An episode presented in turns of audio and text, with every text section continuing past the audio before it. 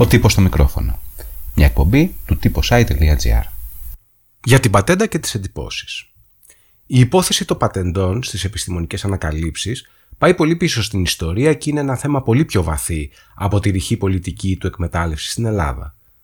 Η πανδημία το έχει φέρει ξανά στο προσκήνιο, καθώς παρουσιάστηκε η απόλυτη ανάγκη που το σύστημα απέκλει ότι θα εμφανιστεί. Χρειάστηκε δηλαδή ένα εμβόλιο, ώστε να δημιουργηθεί γρήγορη ανοσία, σωτήρια για τον πληθυσμό της γης. Στην Ελλάδα, γνωρίσαμε την υπόθεση των πατεντών από μια πρόταση του καθηγητή Ηλία Μόσιαλου τον περασμένο Απρίλιο.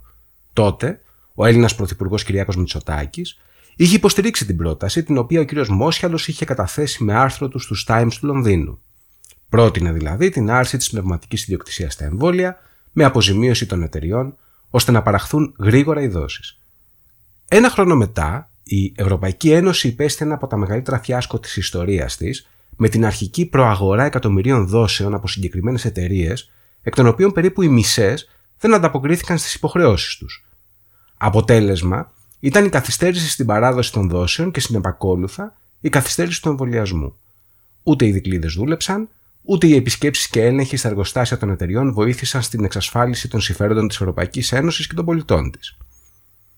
Το ηλαρό της υπόθεσης είναι ότι ενώ ο Έλληνας Πρωθυπουργός αρχικά υποστήριξε την πρόταση, στη συνέχεια, προκειμένου να υποβαθμίσει ένα αντίστοιχο αίτημα της αξιωματικής αντιπολίτευσης, ηρωνεύτηκε τον επικεφαλής της Αλέξη Τσίπρας στη Βουλή, αλλάζοντας πρακτικά την ίδια του τη θέση για το ζήτημα. Είπε χαρακτηριστικά ότι η πρόταση Τσίπρα ήταν αστεία πυροτεχνήματα. Στο μεταξύ όμως, η ελληνική κυβέρνηση πρόλαβε να εκτεθεί από τις ίδιες τις επιλογές Ευρωπαϊκής Ένωσης και ο εμβολιασμός να καθυστερήσει ιδιαίτερα στην Ελλάδα. Μόλις τι πρώτες μέρες του Μαΐου αυξήθηκε επαρκώς το καθημερινό βήμα χορηγουμένων δόσεων. Στο μεταξύ, η κυβέρνηση χρησιμοποίησε κάθε πιθανό επικοινωνιακό τέχνασμα για να πει το αντίθετο και το αποκορύφωμα ήρθε με την πρόταση του Αμερικάνου Πρόεδρου Τζο Μπάιντεν. Ο Biden πρότεινε το αυτονόητο των καιρών, ότι τα εμβόλια κατά του COVID δεν πρέπει να προστατεύονται από πατέντες. Αυτόματα ο Έλληνας Πρωθυπουργός βρέθηκε εκτεθειμένος στην κριτική. Το επικοινωνιακό του επιτελείο αποπειράθηκε να αλλάξει πάλι τροή του χρόνου και να ισχυριστεί ότι αυτή την πρόταση στήριξε πρώτο ο κ. Μητσοτάκης, αποσιωπώντα ό,τι συνέβη ενδιάμεσα για πιο πρόσφατα. Φυσικά, ο κ. Μητσοτάκης δεν έκανε τίποτα άλλο παρά να καταθέσει την πολιτική του αντίληψη, που είναι η ακραία αγορά και οι νεοφιλελεύθερες δικλείδες προστασίας, πρώτα και κύρια του ιδιωτικού συμφέροντος. Τι συνέβη όμως, έγινε ξαφνικά ο Biden αριστερός; Όπως προαναφέρθηκε, το θέμα πηγαίνει πολύ πιο πέρα από την έκθεση της ελληνικής κυβέρνησης από τις πολιτικές της ανακολουθίες. Η κίνηση των Ηνωμένων Πολιτειών της Αμερικής, η κίνηση των ΗΠΑ συνδέεται τόσο με την αναγκαιότητα της στιγμής να επισπευστεί η παραγωγή εμβολίων, όσο και με τους συμβούλους του Προέδρου τους, αλλά και τα ανταλλάγματα, τα οποία είναι αρκετά σε διπλωματικό και επιστημονικό επίπεδο. Τίποτα στην πολιτική δεν γίνεται χωρίς ανταλλάγματα άλλωστε.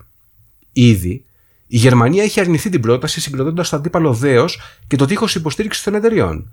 Έτσι κι αλλιώς, η ηγέτιδα δύναμη της Ευρωπαϊκής Ένωσης έχει παίξει κεντρικό ρόλο στην ανεκτική πολιτική στις εταιρείες, ειδικά από τη στιγμή που έχει πάρει τις περισσότερες δόσεις σε όλη την Ευρωπαϊκή Ένωση.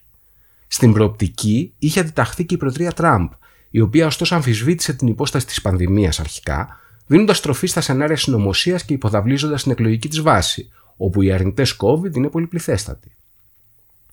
Η πρόταση στον Παγκόσμιο Οργανισμό Υγείας ήρθε από τις χώρες που μαστίζονται από την πανδημία, όπως η Ινδία.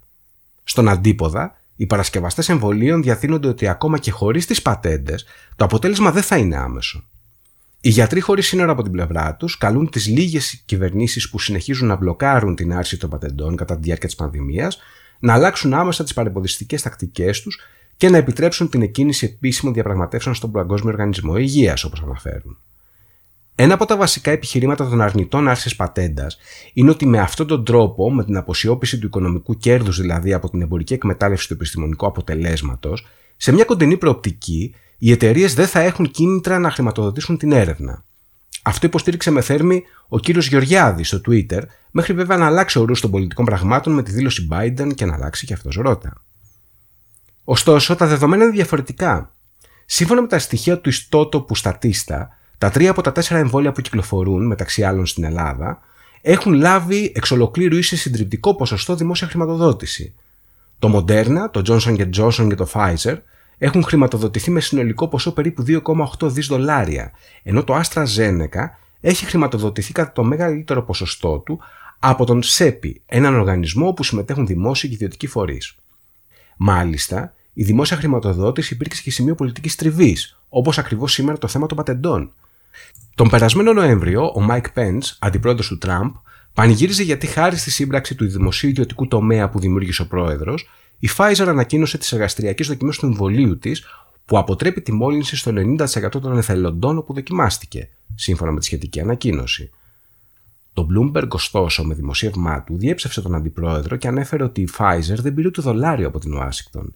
Αντίθετα, χρηματοδοτήθηκε μέσω της BioNTech από τη γερμανική κυβέρνηση, αυτή που σήμερα αρνείται την άρση των πατεντών.